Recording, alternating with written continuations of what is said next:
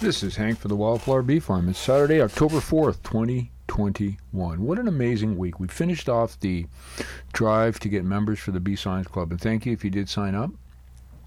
As of today, some 14,000 or more children have access to our um, Bee Science Club thanks to their teachers signing up. We have over a thousand teachers who have signed up for the Bee Science Club and also have signed up to to get our free lesson plans so they can use our videos and concepts to help teach children about honeybees, natural pollinators, and the environment. So you can go to wildflowerbeefarm.com and check out the Bee Science Club.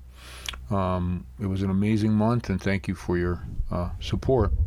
Another exciting news, we're able to announce our farm sponsors. So our farm sponsor is osrclinics.com and it's a and Dan and Melanie have just been a, a great supporters of what we do. I start I, I, started the clinic some 30 years ago, and Dan and Melanie are young entrepreneurs, and um, Melanie is a healthcare professional, and they um, purchased uh, the, the the practice some years ago, some five years ago.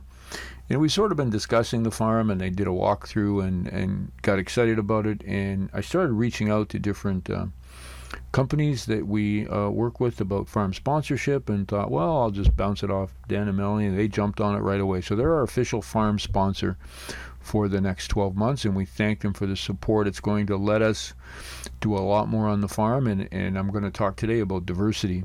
So thanks, Dan and Melanie, osrclinics.com. They also do virtual um, assistance, so uh, for mental health, and also um, a version and a variety of child assessments, including comprehensive assessments for ADHD.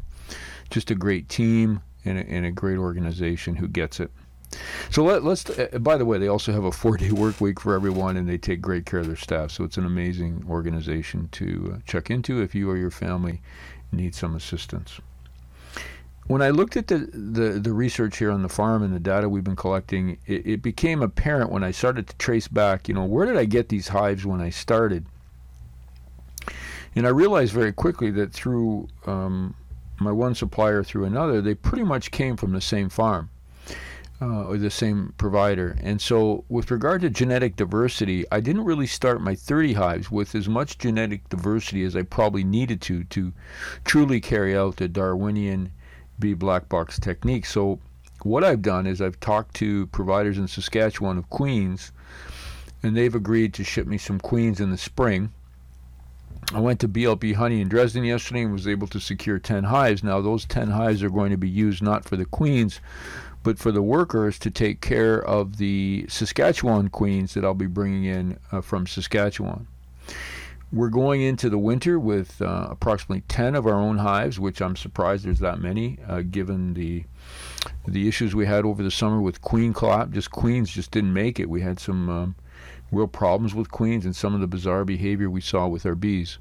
So we're excited about that. We have um, pretty strong hives. The other day it was it was it was really a lot of fun. It, it warmed up to be about 13 degrees and the bees were taking cleansing flights, and, and you know I'm really proud of some of the hives that are just uh, look like they're going into the winter quite strong. But again, you never know. We may come out of the winter with one or two or no hives, but we're going in with ten.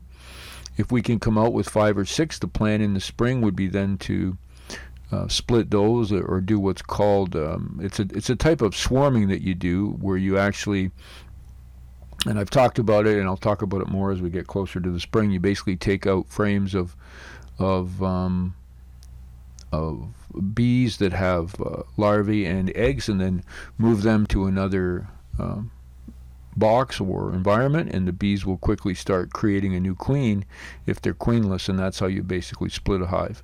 And we'll be doing the no-look split, and we'll also be doing some uh, more intentional splits so that we can continue to expand the bees that survive, and in hopes of continuing to use this technique on the farm.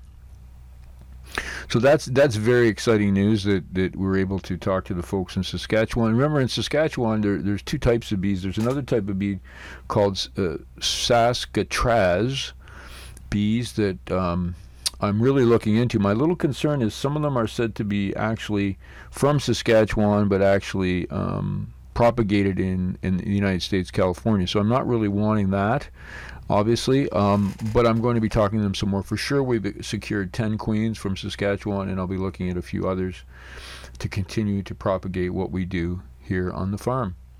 So the genetic analysis really tells me as I go through and look at the the bees that have survived, and, and now I have to start looking at all the documentation, which is quite quite in depth, is to look at just you know can we get some signs and symptoms from this and see maybe location on the farm, and so far, of course, there's no clue. Um, the the big issue we had this past so what, how did we get from 30 to 10 hives? I believe a big part of it was queen failure. And also uh, many of the bees seemed to not know what to do because they weren't given all that human interference. And just as bees are able to to evolve and and take care of themselves if we leave them alone when we don't leave them alone i think they lose that ability um, to be able to do that so hopefully over time as we continue to practice this technique, we're going to be able to um, have bees that can survive and tolerate mites and all the other things that happen to them. So the, this week coming up is going to be interesting. I'm going to be going out again if we get any warm days, and we're doing some more videos for the Bee Science Club, and um, and taking um, you know stock of what we have out there. We're seeing a, a great deal more wildlife activity with coyotes and other uh, animals who are moving through the property. So the, the place is still buzzing, even though it looks quiet with the, with the winter and, and the bees pretty much huddled up. The other debate I had, and this is one that I know uh, beekeepers talk about and people talk about, is what do you do with a hive when that hive is now, um, there are no bees living there? And, you know, when you think about what happens in nature, you know, we've gone through that discussion where, where in nature, you know, when bees move out, other things move in. Wax moths, followed by perhaps wasps, followed by perhaps mice, and then followed by a new batch of bees. And there seems to be something about the weathering of a hive. I don't think we've ever had a hive move into a freshly made hive or um, chosen to move into one when they swarm. So I made the decision to leave the hives spread out over the property so that they would weather properly and also in the spring we'd go through and you know make sure they're habitable and then leave them open to either use in our splits or to use for other swarms to come and move in. So that's sort of a different strategy. Before that a year before before we started this technique we'd bring them all in. If we lost them clean them up put them under wraps so nothing could get at them and then put them back outside. So um, it just doesn't make sense that if you know in, in the wild when a bee leaves a uh, beehive leaves a log hive or a natural hive